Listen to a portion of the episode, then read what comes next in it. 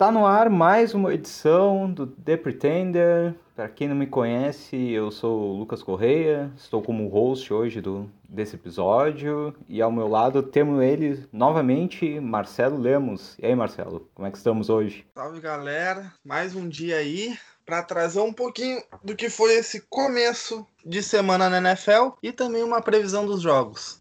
Então, sem perder muito tempo, vamos para o nosso recap do, do Thursday Night. Indianapolis Colts 34, Tennessee Titans 17. Tennessee estava jogando em casa e começou até muito bem o primeiro tempo, terminou ganhando, mas um apagão no segundo tempo e com alguns erros nos special teams custaram caro essa derrota para Tennessee. É, o, o Tennessee, ele não. Ele em momento nenhum ele conseguiu encaixar muito bem o seu jogo com, com Derrick Henry, que foi, foi limitado a 100 jardas em quase 20 carregadas. Com isso, o play action não, não encaixou também, tanto que A.J. Brown teve apenas uma recepção para 21 jardas. O mais acionado nessa partida foi o Corey Davis, o que limitou bastante o ataque de Tennessee. E com os erros do, do seu Panther freelancer, podemos assim dizer, o jogo de Tennessee foi pro vinagre até que tarde, pela quantidade de erros cometidos. É, é verdade. O Panther de Tennessee, o Trevor Daniel, ele teve três punts no jogo. O primeiro até que foi um punch razoável, né, de 47 jardas, mas no segundo tempo eu não sei o que, que aconteceu com ele. Ele teve um punch para 17 jardas. Você não me ouviu falar errado. E logo em seguida desse punch horroroso, os Colts anotaram um touchdown e também ele teve um punch bloqueado que foi retornado para touchdown, né? Então o Special Teams sacramentou muito essa derrota do Tennessee. E um destaque para a equipe dos Colts, né, foi o Hines. Ele passou das 100 jardas de scrimmage, né? O running back teve 12 carregadas, foi o running back mais acionado desse comitê dos Colts, com 70 jardas e um touchdown. E ainda foi o segundo mais acionado no jogo aéreo, né? Teve 5 recepções, 45 jardas e mais um touchdown. É, o, o Nihain Hines fez uma, fez uma boa partida e me surpreendeu o Jonathan Taylor ter, ter tão pouca aparição, porque ele teve 7 carregadas para 12 jardas. O Jordan Wilkins, que teoricamente é o running back número 3, teve 8 carregadas para 28 jardas e o Nihain Hines 12 para 70. Me surpreendeu um pouco a, essa baixa utilização do Jonathan Taylor. E outra coisa que já já não é mais surpresa é Stephen Gostkowski errando o field goal. Ele no primeiro tempo teve a chance de, de botar o, os Titans perto do perto do, do placar, mas acabou errando, né? Ele, ele simplesmente não consegue acertar acertar e ser consistente. Ele acertou um de 50 jardas para botar os, os Titans na frente e depois quando quando era para deixar o jogo em uma em uma posse novamente, ele errou. Chutou à direita do poste e, e aí os Colts dispararam e não, e não foram mais pegos. É, verdade, né? O Gotskowski errando mais um field goal, ele já, já custou algumas derrotas para a equipe de Tennessee, né? Esses erros. E o destaque, como tu falou, para o Jonathan Taylor, é, eu também concordo. Ele foi escolhido no draft esse ano e tinha uma expectativa muito grande por causa de um, que os Colts já tinham o Marlon Mack, o outro running back, que vinha tendo um destaque recente na liga. E após a lesão do Marlon Mack, que ele ficou fora da temporada, existia uma expectativa muito grande que ele fosse assumir o comando desse backfield dos Colts. Mas um rookie que teve um destaque foi o wide receiver dos Colts, né, o Michael Pittman Jr. Ele teve 7 de 8 nas recepções, passou das 100 jardas, foi o wide receiver mais acionado pelo Philip Rivers, que também fez uma partida decente, né? Passou das 300 jardas, carregou muito esse time dos Colts. E uma estatística que eu achei interessante é que os Colts tentaram muitas quartas descidas, né? Foram 5 tentativas e 3 convertidas. O que, que tu achou dessa, dessa agressividade do Frank Wright? Nesse jogo. Eu achei, eu achei até uma coisa um pouco surpreendente, porque eles têm um, um bom punter, o Rigoberto Sanchez, mas foi uma equipe que ficou em muitas muitas, situações de quarta para um, quarta para dois, quarta para três, em posições onde chutar o field goal era, era inalcançável, mas chutar o punch também não era tão, tão importante assim. Não era algo muito perto da sua, da sua zona de gol. Então, ali entre a zona de, de 45 jardas do seu campo de defesa e 45 do campo de ataque, os Colts foram para praticamente todas as conversões. É, estamos passando por um, novo tempo na NFL, né? Antigamente essa essa grande quantidade de quartas descidas normalmente significava que o time estava muito atrás do placar, que tinha que buscar o jogo, mas o que não aconteceu na, no jogo de quinta, né? Então, com essa vitória, os Colts assumem a liderança da FC Sul. Eles têm a mesma campanha do, de Tennessee, mas sa se saem melhor nos critérios de desempate. E o que fica provado é que a NFL é uma liga muito equilibrada, né? O Tennessee Titans era uma equipe que estava como favorito, vinha embalada, mas duelo de divisão é assim mesmo às vezes a, a equipe que vem como um underdog no jogo acaba complicando a situação e os Colts é uma equipe que está na luta pelos playoffs, né? Tem uma defesa forte, um ataque que está cambaleando, mas está conseguindo pôr o time em condições de vencer. E hoje os Colts assumem a, a liderança da divisão, né? Brigando forte aí pela pós-temporada. É, agora realmente embolou tudo e, e essa vaga deve ser, das quatro divisões, essa deve ser a divisão com o, com o campeão de, de campanha mais fraca, entre aspas. Pois tá, tá bastante embolado. Uhum. Mais algum comentário sobre o jogo, Marcelo? Essa partida, o que tínhamos planejado era isto. Então, excelente. Agora, passando para nossas previsões da, da próxima semana, semana 10 da NFL, vamos começar com, com os principais jogos dessa rodada e vamos com Carolina Panthers enfrentando Tampa Bay Buccaneers, né? Os Panthers que te foram do céu ao inferno no jogo contra Kansas, né? O Christian McCaffrey voltou, voltou muito bem, teve muita participação no jogo, mas já está fora de novo com uma lesão no ombro, né? É, esse é o, esse é o custo que, que se tem por pagar muito a um running back. Agora veremos o Mike Davis comandando as corridas pelo Carolina contra a Tampa, que é um dos melhores times cedendo jardas. Cedeu apenas 312 jardas, 312.9 por partida. Então Tampa Bay é um time sólido defensivamente e vamos ver aí o, o, que o que o ataque de Carolina vai poder proporcionar nessa partida. É, o Carolina ainda tem a expectativa que essa lesão no ombro do McCaffrey não vai tirar ele do resto da temporada, mas uma notícia que me surpreendeu bastante é que eles foram atrás uma segunda opinião médica, e isso não costuma dizer que é uma coisa muito boa, né? Uh, o que vem, essa, essa reco esse recorrer por uma outra opinião, ela indica que, ó, não estamos confiando tanto assim na nossa, na nossa equipe médica. E olha que a equipe de Carolina nem teve um médico que lesionou um de seus jogadores. Imagina se fosse o, o médico lá de, dos Los Angeles Chargers. Acho que a confiança seria ainda menor. Um destaque importante a ser feito é sobre o sobre o quarterback dos, dos Panthers, o Ted Bridgewater, que ele nessa partida ele vai precisar ser bem protegido, porque a equipe do, do Tampa Bay Buccaneers, ela além de ser uma das que mais força turnovers, ela é a quarta, empatada com o Miami Dolphins com cinco turnovers forçados ela também saca muito o quarterback. É a segunda equipe que mais consegue sacks na temporada, atrás somente dos invictos Steelers, forçando 29 sacks no total nessa temporada. Então, a linha ofensiva de Carolina vai ter que trabalhar bem se quiser ter alguma chance contra essa boa defesa de Tampa.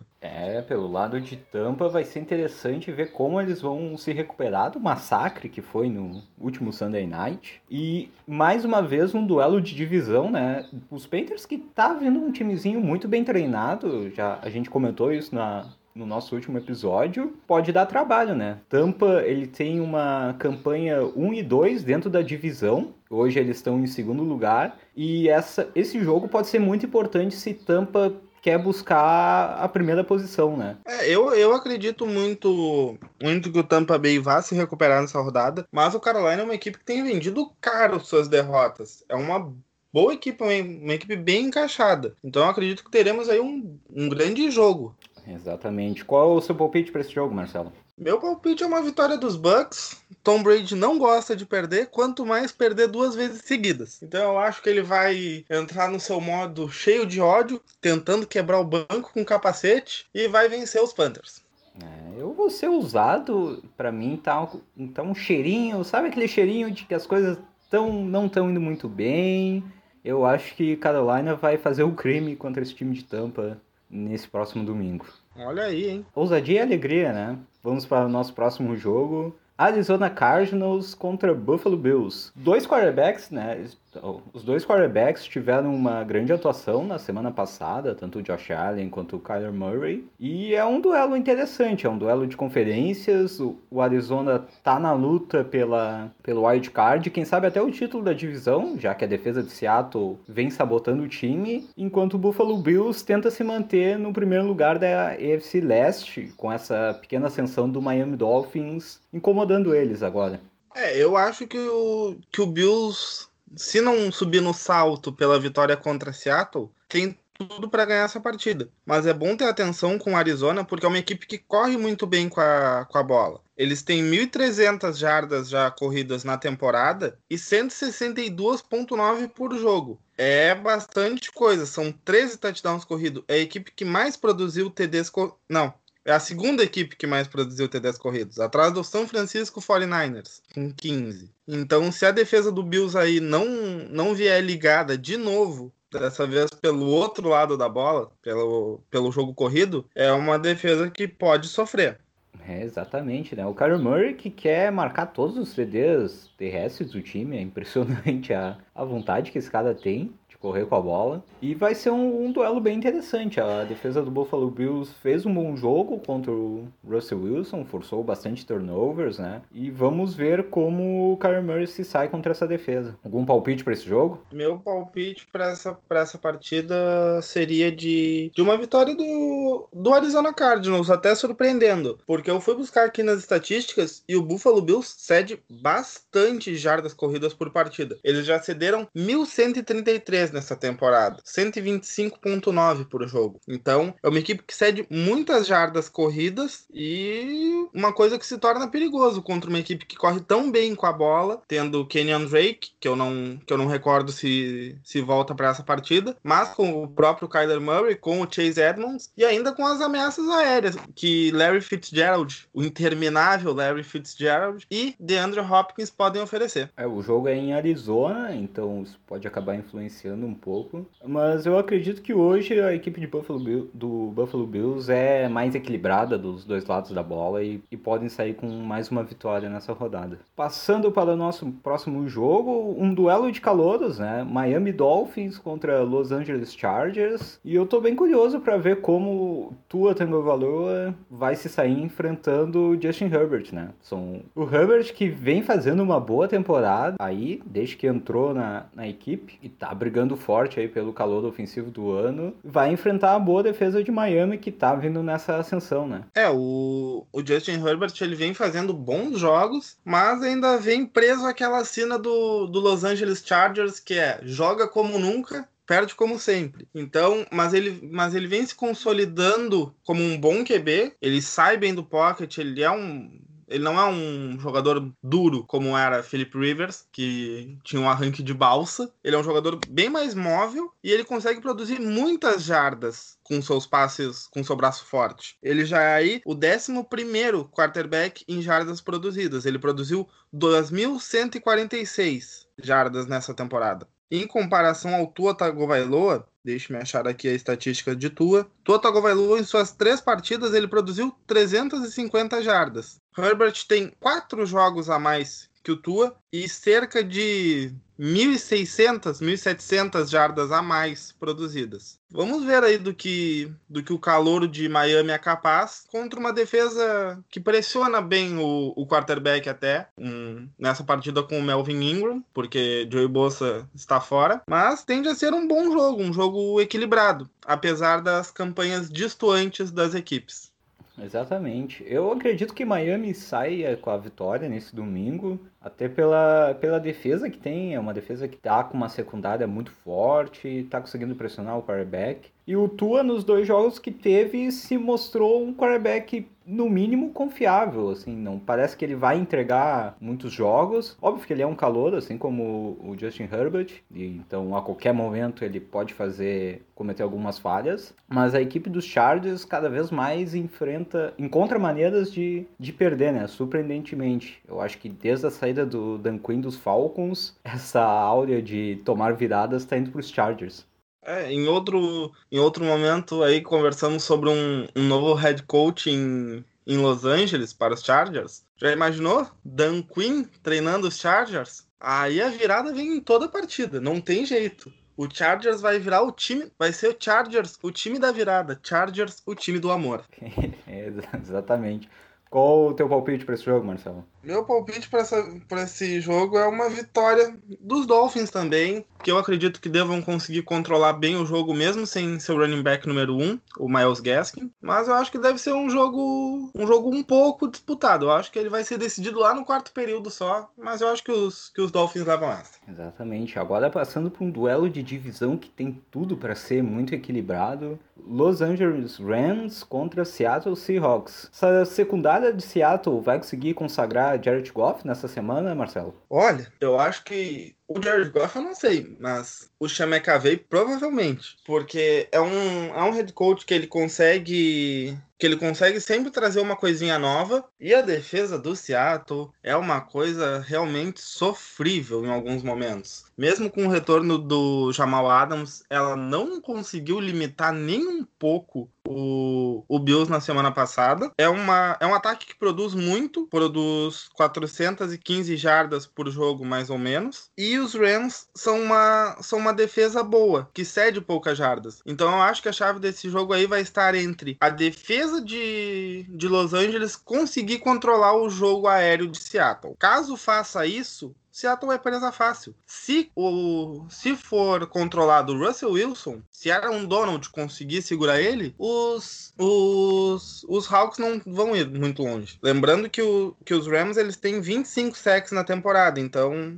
não me surpreenderia de ver Aaron Donald com dois sacks nessa partida. Exatamente, o Aaron Donald que lidera a liga em sacks, junto com o Myers Garrett. Os dois têm nove sacks nessa temporada. O que é impressionante porque o Donald é um cara que costuma aliar mais pelo meio da, da linha defensiva. E é um dos jogadores que mais enfrenta bloqueios duplos. E mesmo assim tem uma produção muito interessante. E um dado curioso é que se os Los Angeles sair com a vitória nesse domingo, ele iguala a campanha de Seattle e a acaba passando na frente deles, até por causa dos critérios de desempate. Então é um duelo que a gente tem que ficar de olho e vamos ver se o Russell Wilson consegue se recuperar daquele péssimo jogo contra a equipe de Buffalo Bills. Uh, Correia, se com a vitória dos Cardinals contra o Bills e a vitória do Rams contra o Hawks, fica todo mundo empatado em 6-3 e aí, aí vira vira caos. Aí vira caos essa essa pós-temporada que ainda tem o San Francisco 49ers correndo por fora com seus 4 e 5. Vai ficar tudo muito embolado nessa divisão. É, se, se esse cenário acontecer, os Cardinals assumem a liderança, seguido por Rams e Seahawks. E com Tampa também tem uma campanha 6-3, o Chicago brigando. Um desses três times pode acabar ficando fora da, de janeiro, né? Vai terminar sua campanha mais cedo. Palpite para esse jogo, Marcelo? Meu palpite para esse jogo é uma vitória do Los Angeles Rams. Quando Seattle enfrenta qualquer defesa de um nível um pouco acima, como é Rams, como é 49ers, como é o próprio Buffalo Bills, eu tendo a apostar contra Seattle, pelo fator de sua defesa ser um, um furacão numa bandeja de farofa, espalhando ela para todo lado.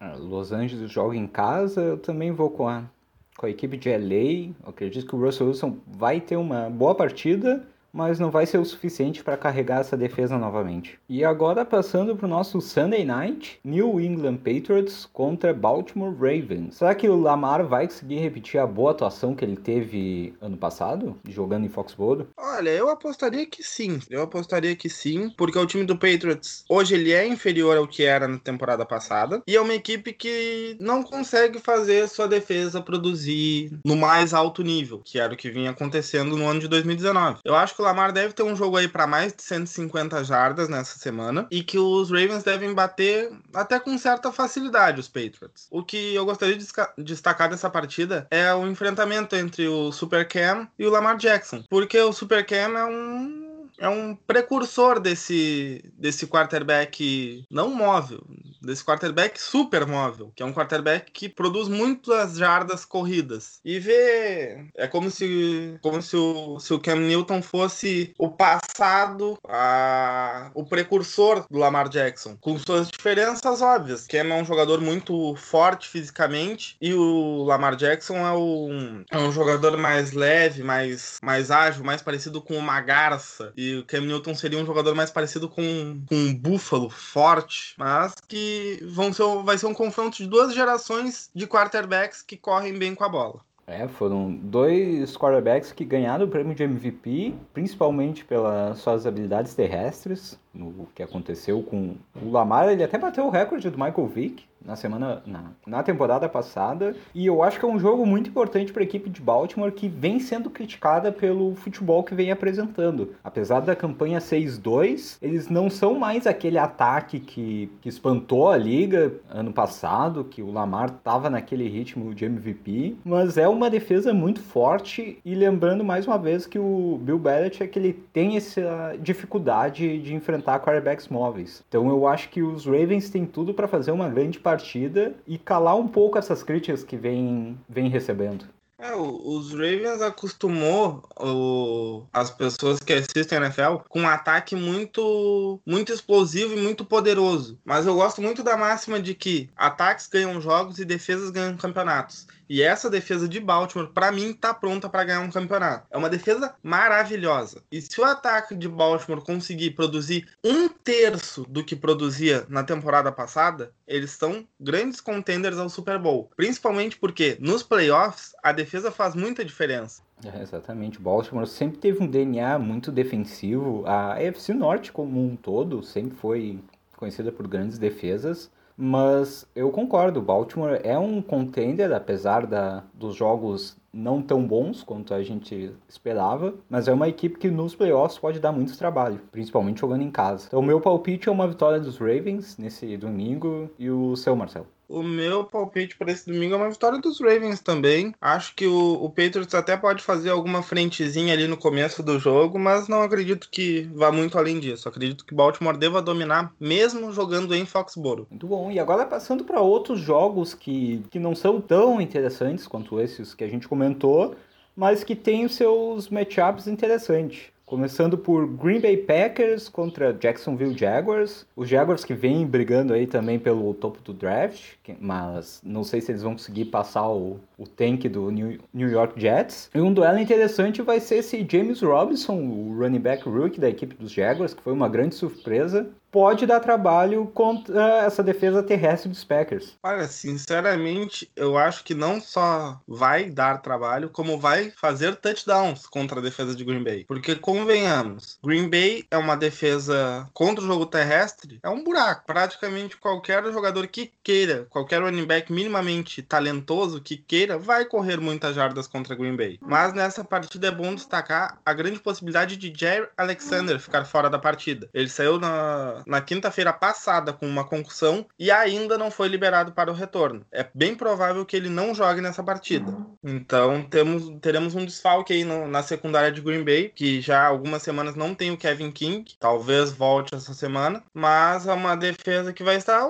desfalcada de seu provável melhor jogador, na minha opinião, já é o melhor jogador da, defesa de Green Bay, para enfrentar aí o calor de sétima rodada, Jake Luton. Pelo lado do ataque dos Packers, a, o ataque que pode ter o, o retorno de Allen Lazar, que teve uma lesão depois do seu melhor jogo da carreira e agora deve estar voltando para dividir um pouquinho da responsabilidade com o Davante Adams. Eu apostaria nesse jogo em uma vitória de Green Bay. É, Green Bay joga em casa, os Jaguars estão 0-4 como visitante. E essa dupla Rodgers e Adams está muito afiada, né? Como sempre. E a volta do Lazar pode tirar um pouco dessa atenção do, do Davante Adams, né? Ele que teve um jogo muito bom e deu uma esperança de que Green Bay finalmente tinha um wide receiver número 2, mas acabou se lesionando. E eu também estou bem confiante numa vitória de Green Bay. Eu acredito que o ataque de Green Bay tem tudo para começar pontuando bem, então abrir um pouco a, a vantagem em cima de Jacksonville e os Jaguars capazes de se saírem perdendo por muitos pontos logo no início, eles vão abandonar o jogo terrestre. E a, e a verdade é que eles não estão muito interessados em ganhar, né?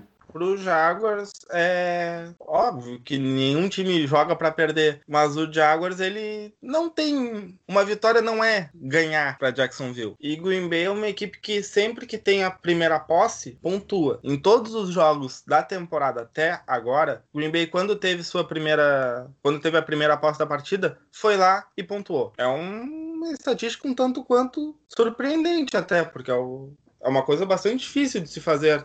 É, exatamente. Agora passando para o nosso próximo jogo, o Cincinnati Bengals vai até Pittsburgh enfrentar os Steelers e vai ser um batismo de fogo para o Joe Burrow. A defesa de Pittsburgh é a que mais tem sacks na temporada e é a que mais tem interceptações. Vai enfrentar um Steelers que teve uma atuação bem medíocre contra a equipe de Dallas, mas que continuou 8-0 na temporada e como é um duelo de divisão, isso pode ser muito importante como critério de desempate lá na frente contra a equipe de Baltimore. É, eu acredito que os Steelers devam vencer com certa facilidade os Bengals. Acredito que o, que o Joe Burrow deva sofrer alguns abraços carinhosos de TJ Watt. E é um jogo um tanto quanto diferente do que foi contra Dallas, porque Dallas é, da, é do outro lado, né, da NFC, e não é uma rivalidade. Os Steelers e os Bengals, eles têm uma rivalidade já de, algum, de alguns anos, então eu acredito que os Steelers não vão dar sorte ao azar dessa vez, e vão dominar os Bengals de quase que de ponta a ponta do jogo. É, o, o, o time de Cincinnati que tem um trio de wide receivers bem interessante, com Tyler Ford, o, o T. Higgins, o Calouro, mais o AJ Green, que é um jogador que está acostumado a enfrentar a equipe de Pittsburgh. E a verdade é que o time dos Steelers está cansado já, né? Ele é uma equipe que não teve bye week, basicamente, então tá jogando, acho que desde a semana 4, eles vão pegar todos os jogos, todas as semanas, e eu não ficaria surpreso com uma vitória de Cincinnati nesse jogo, mas ainda assim eu aposto na vitória dos Steelers. É, os Steelers não, não tiveram o bye por causa do, do Covid, né? Então é uma equipe que pode começar a demonstrar os sinais de cansaço, realmente. Passando para o próximo jogo, Las Vegas Raiders contra Denver Broncos. Os, Raiders que estão na luta pelo wild card ainda, tem uma campanha 5-3, está brigando na FC. E já do lado de Denver, o Drew Locke tenta mais uma vez provar que é o franchise QB da equipe. O Las Vegas Raiders, para mim, é uma equipe que é uma caixinha de surpresa sempre. Quando eu penso que eles vão perder, eles ganham. Quando eu penso que eles vão ganhar, eles perdem. Então já não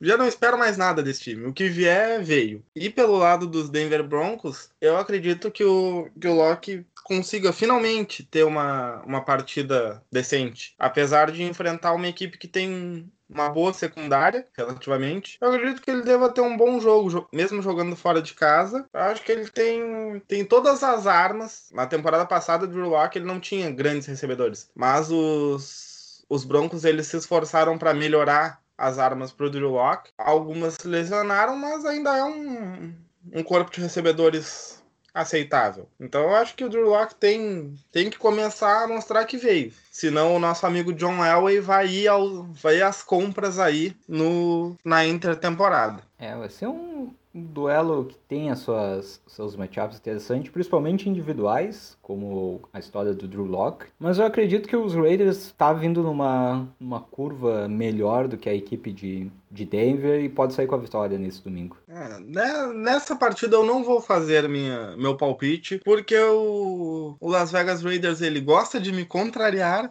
então eu vou, vou esconder o jogo. Não vou dizer qual é meu palpite dessa partida. Ficou em cima do muro, rapaz. Não, não consegue arriscar. Então, passando para o próximo jogo, New Orleans Saints contra São Francisco 49ers, né? O Saints que vem de um massacre em cima da equipe de Tampa vai enfrentar o time dos Niners que passou por um massacre contra a equipe de Green Bay. Essa partida eu acredito que que temos um, um matchup favorável ao 49ers, por incrível que pareça. Mesmo sem George Kittle, mesmo sem Jimmy Garoppolo, é que faz alguma diferença ter o Jimmy Garoppolo ou não, sem o Raheem Mostert. É uma equipe que eu acho que pode oferecer algum trabalho ao New Orleans Saints. Por quê? O Saints é uma equipe que, que usa muitas rotas curtas, cruzando o meio do campo e é uma equipe que usa muitos passes para o running back, pro Alvin Kamara. O corpo de linebackers do San Francisco é um corpo de linebackers excelente. Então, isso eu acredito que faça gerar um matchup bom. O que pode decidir a partida e deve decidir é Nick Mullins e sua vontade incontrolável de entregar os jogos. Ele entregou uma interceptação contra Green Bay por não,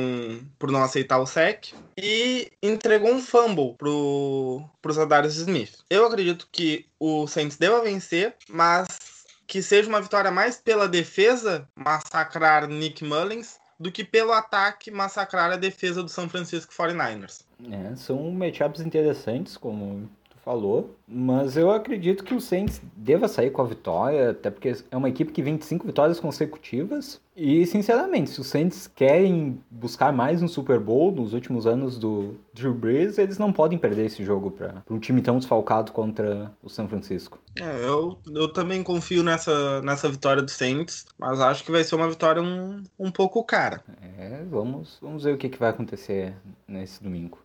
Então, passando para o próximo duelo, Cleveland Browns contra Houston, Texas deixou tentando sobreviver a mais uma semana nessa equipe dos Texans, enquanto os Browns lutam por uma vaga de wild card. É, aí temos, temos uma boa partida para uma partida que fica com aquele asterisco de, ó, uma partida que caso tu não esteja nada para fazer, é uma boa partida para se assistir, porque o ataque do Houston é um ataque muito bom, a defesa do Browns vem produzindo bem e o ataque de, de Cleveland agora com a volta de Baker Mayfield que no bye estava com Covid, uh, é um ataque que que, pode ser. pode explorar bem essa defesa fraca que, que Houston tem, apesar de ter J.J. Watt. É, exatamente. A expectativa também na equipe de Cleveland é a volta de Nick Chubb, ele que perdeu algumas rodadas por conta de uma lesão, e o que vai ajudar muito o Karen Hunt. Ele que é um running back que nas estatísticas joga, joga melhor quando o Chubb está na equipe, até porque o Chubb ele tem mais aquela característica de power back, né? O cara que começa carregando o ataque e tira um pouco do foco em cima do Hunt. É, uma coisa que, o, que as defesas têm que começar a se atentar. Porque logo, logo eu não duvido que a gente comece a ver o, os papéis se invertendo para surpreender. O Nick Chubb recebendo um pouco mais de passes e o Kyrie Hunt correndo mais por entre os tackles. É algo que pode vir a acontecer tendo essa, essa dupla de volta aos jogos. Sim, aí se o jogo terrestre encaixar, o, o play action vai acabar entrando. E o Baker Mayfield, que apesar das suas ondulações, ele é um jogador que é um quarterback que sabe jogar muito bem com play action. Né? E o Stefanski, o head coach de Cleveland, foi um cara que consagrou o Kirk Cousins com esse sistema. É, realmente, o, o Browns aí com, com o Baker ativo para essa semana tem tudo para vencer o, o, Houston Texans. Mas eu não acredito que o, que o jogo vai ser tão fácil. Acredito que o D-Show tente, com todas as suas forças, trazer essa vitória aí e um pouquinho de dignidade para Houston. É, eu vou de Browns essa semana. E tu, Marcelo? É, eu, eu aposto nos Browns com uma fezinha no, no Houston, mas aposto nos Browns. Então, passando para um jogo que não tem muita complicação para a pós-temporada, Detroit Lions contra Washington Football Team. Então, Matt Patricia tentando manter o seu cargo ano que vem, o que eu acho bem difícil contra o Washington, que pode ter a volta de Ike Smith como titular, já que o Ron Rivera não parece acreditar muito em Dwayne Haskins e o Kyle Allen está fora da temporada. É, eu acredito que caso o Alex Smith volte para essa partida, pode ser a, a primeira vitória dele depois de de tudo que lhe aconteceu, essa pode ser a primeira vitória dele, porque o time do Lions é um time que venceu alguns jogos, mas não empolgou, não demonstrou, ó, oh, o Lions é um é uma equipe minimamente sólida. É uma equipe que parece um castelo de cartas pronto para desmoronar a qualquer momento. E com com Alex Smith, eu acredito que teremos aí bastante conservadorismo pelo pelo lado de Washington e acredito que o Washington possa ficar com essa vitória. Eu também vou apostar em Washington, até porque eles têm uma DL muito boa, principalmente com o Rookie, que foi segunda escolha geral desse ano, o Chase Young, tá na luta aí pelo Defensive Rookie of the Year.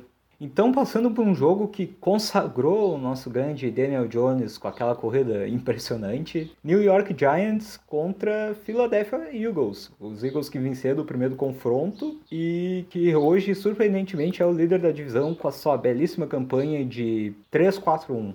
É, para essa partida não não tem muito o que se esperar. Eu, sinceramente, não assistiria esse jogo se eu, se eu não fosse ter se eu não fosse ter que cobrir ele para depois trazer os comentários aqui no podcast, eu nem veria nada sobre essa partida, porque deve ser uma, uma bela briga de foice no escuro. Mas eu acredito que os Giants devem ficar com essa vitória, porque pelo bem do caos que é a divisão. Eu acredito que os, que os Giants fiquem com essa vitória embolem tudo, que o Carson Wentz vai espalhar a farofa mais que o, que o Daniel Jones, porque ambos vão espalhar a farofa, e isso é certo. Mas é dessa partida que vem a minha esperança para o momento Daniel Jones dessa rodada. Eu acredito friamente de que haverá um lance espetacular e cômico nessa partida. É, esse é o, o jogo com maior potencial de ser tão ruim que fica bom. Então, veremos o que vai acontecer nesse domingo.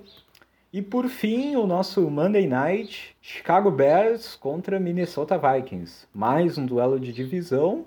Os Bears na busca pelo, pelo wild card na Conferência Nacional, enfrentando o Minnesota Vikings, que parece que já largou a temporada. E a grande história para se acompanhar é como o Kirk Cousins vai sair contra essa defesa dos Bears. E mais do que como o Kirk Cousins vai sair com a defesa dos Bears, como Kirk Cousins vai sair jogando no horário nobre. Porque Kirk Cousins e horário nobre são duas coisas que, quando estão juntas, tendem a gerar momentos de não muita glória para o, o quarterback de Minnesota. Eu acredito que nessa partida a defesa do, dos Bears consiga fazer um jogo sólido e se o ataque não emperrar e não conseguir produzir nada, eu acredito que os Bears devam ficar com essa vitória tranquilamente, apesar de enfrentarem Dalvin Cook e sua turbina incansável sedenta por touchdowns. Exatamente, o Dalvin Cook que vem forte aí, lutando pelo seu contrato gordo ano que vem, como o Marcelo já falou no último episódio. E eu acredito que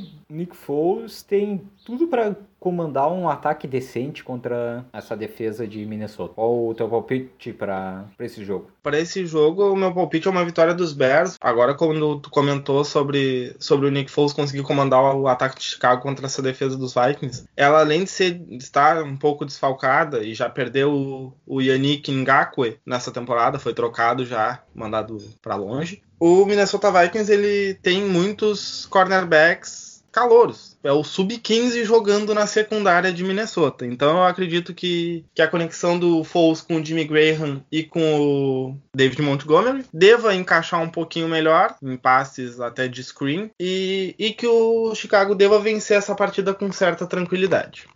É, eu acho que a principal história pra gente acompanhar é que saiu algumas notícias nessa semana que o Matt Nagy ele não vai chamar mais as jogadas pelo ataque de Chicago. Ele passou para o seu coordenador ofensivo, o, o Bill Lazor. Então vamos ver se vai mudar alguma coisa nesse ataque que vem desapontando um pouco. É, essa notícia sobre o Matt Nagy é um pouco surpreendente para mim, porque é uma coisa que eu não esperava de um rapaz que tem em seu, em seu cardápio de jogadas que ele fica ali durante as partidas um quadrado vermelho gigantesco escrito Be You, seja você. Então parece que ser Matt Neg não está dando muito certo para Chicago. Vamos tentar ser outra pessoa agora. E é isso, passamos por todos os jogos da rodada, algumas nossas previsões e algum comentário a mais para essa semana, Marcelo?